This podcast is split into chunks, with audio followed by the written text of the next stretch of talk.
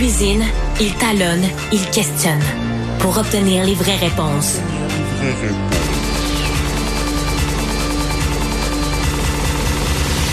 Du Trisac. Luc Tassé est avec nous pour parler de politique internationale. Loïc, bonjour.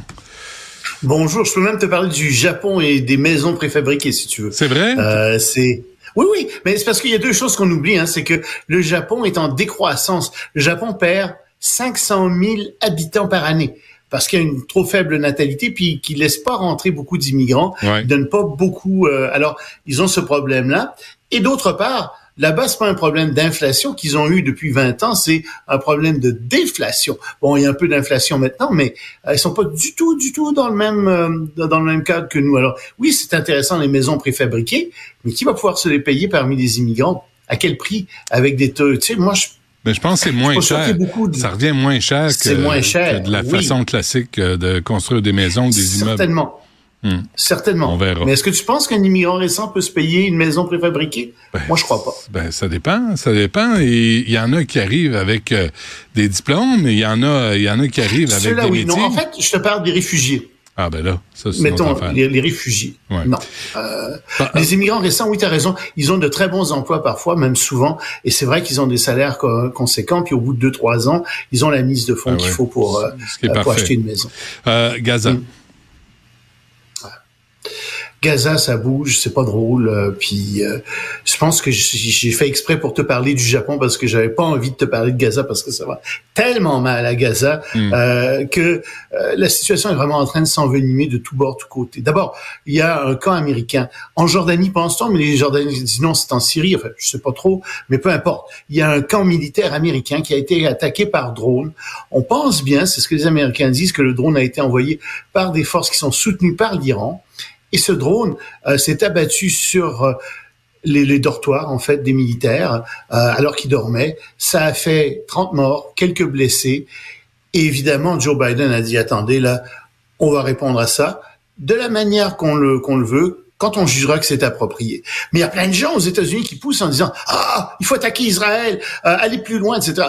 Et évidemment, Joe Biden comme d'autres dirigeants de la région, depuis le début de la guerre de Gaza, essaie au maximum de contenir cette guerre, ne veut surtout pas que ça déborde. Mais c'est évident que les Iraniens, euh, les Gaza, enfin certains Gazaouis, les, gens du Hamas, ont avantage à ce que ça déborde pour faire un grand conflit généralisé. Poutine ne demande que ça, euh, mais on essaie de le contenir. Mais comme c'était pas suffisant, en même temps, ce week-end, à Jérusalem, grande manifestation grande manifestation d'extrémistes juifs qui dansent dans les rues en disant il faut faciliter les procédures d'expulsion des Gazaouis, il faut qu'ils s'en aillent euh, le plus possible d'émigration des Gazaouis. Et il faut recommencer la colonisation euh, des territoires euh, de Gaza. Exactement Hmm. ce que la Cour internationale de justice disait qu'il ne fallait pas faire. Puis il y avait des dirigeants là-dedans, euh, tu avais des dirigeants craqués, comme tu dis, qui, qui étaient là-dedans, puis qui finalement appelaient un génocide. Il faut appeler un, un chat un chat. C'est un génocide si tu fais ça. Puis en même temps, alors, troisième événement, on l'a vu tous, euh, c'est qu'on apprend qu'il y a une douzaine de personnes qui font partie de l'agence d'aide internationale des Palestiniens, qui non sont non seulement des membres du Hamas, mais qui en plus, pour certains d'entre eux, auraient participé au massacre euh, du euh, 7 octobre. Bon, ok, on relativise. C'est vrai qu'il y a 13 000 personnes dans cette agence. Puis au prorata de la population, ben c'est bien normal, hélas, qu'il y en ait un certain nombre qui fassent partie du Hamas. Ouais. Qui sont-ils? Que font-ils? On ne sait pas. Mais ça bloque en ce moment toute l'aide que vont, donne le Canada, les États-Unis, certains pays européens à cette agence-là. Puis c'est cette agence-là qui nourrit en ce moment les euh, Gazaouis. Alors ça aide pas du tout. Alors quand je te dis, j'avais pas vraiment envie de parler de ça, Je comprends. parce que c'est terrible. Comprends. Mais il faut en parler quand même parce que c'est ça qui est en train d'arriver. Ouais. L'autre sujet aussi, les agriculteurs partout en Europe, là, présentement en France, euh, pensent euh, bloquer demain Paris.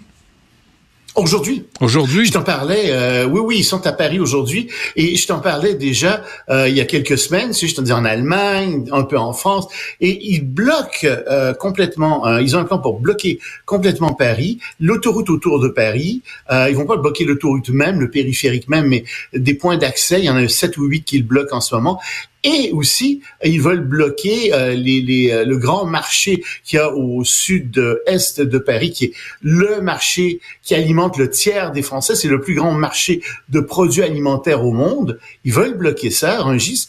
Puis là, tu dis, mais attendez, là, où est-ce que vous êtes rendu? Qu'est-ce que vous pensez là? Vous vous rendez-vous compte de ce que vous allez faire?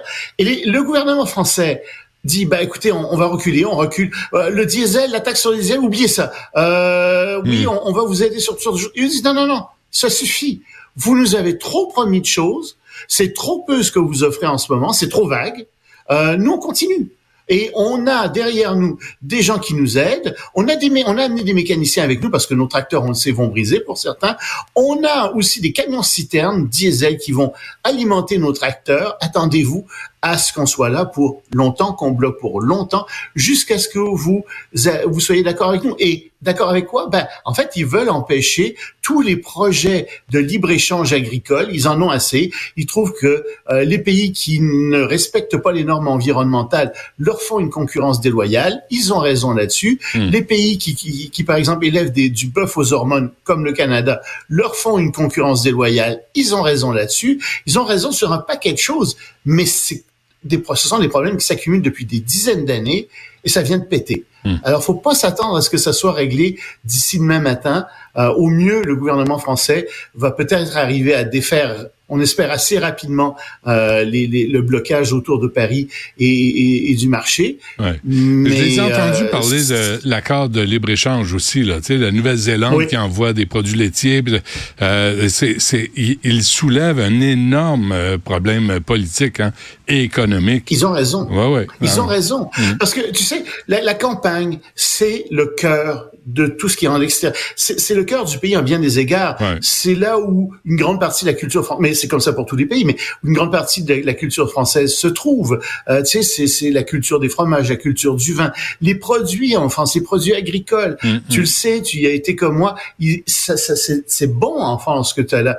C'est sûr que si, si, ça vient de l'extérieur, du... oui, oui, mais ah les, les, fraises goûtent les fraises. C'est pas des fraises de carton. Puis si tu vends des fraises de carton en France dans un supermarché, tu vas te le faire dire par le client qui va ramener ses fraises.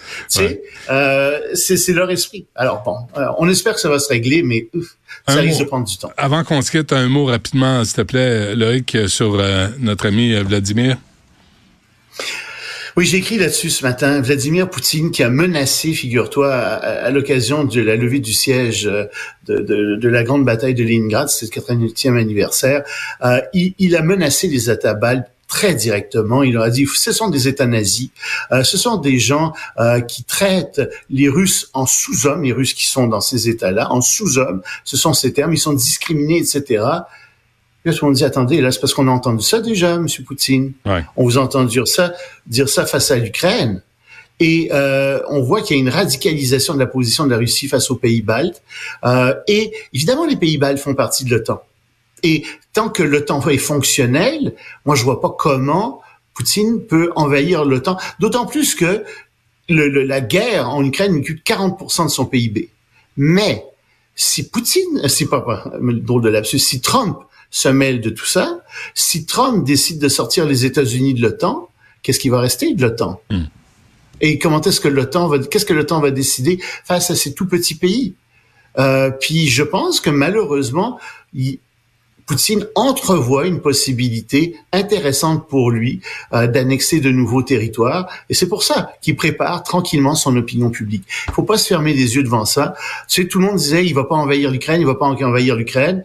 Ben oui, en ce moment, selon toute, suivant toute logique, il va pas envahir les États baltes mais je te signale qu'il suit la même logique lui-même que celle qu'il avait suivie face à l'Ukraine. Tassé, merci. À demain. À demain.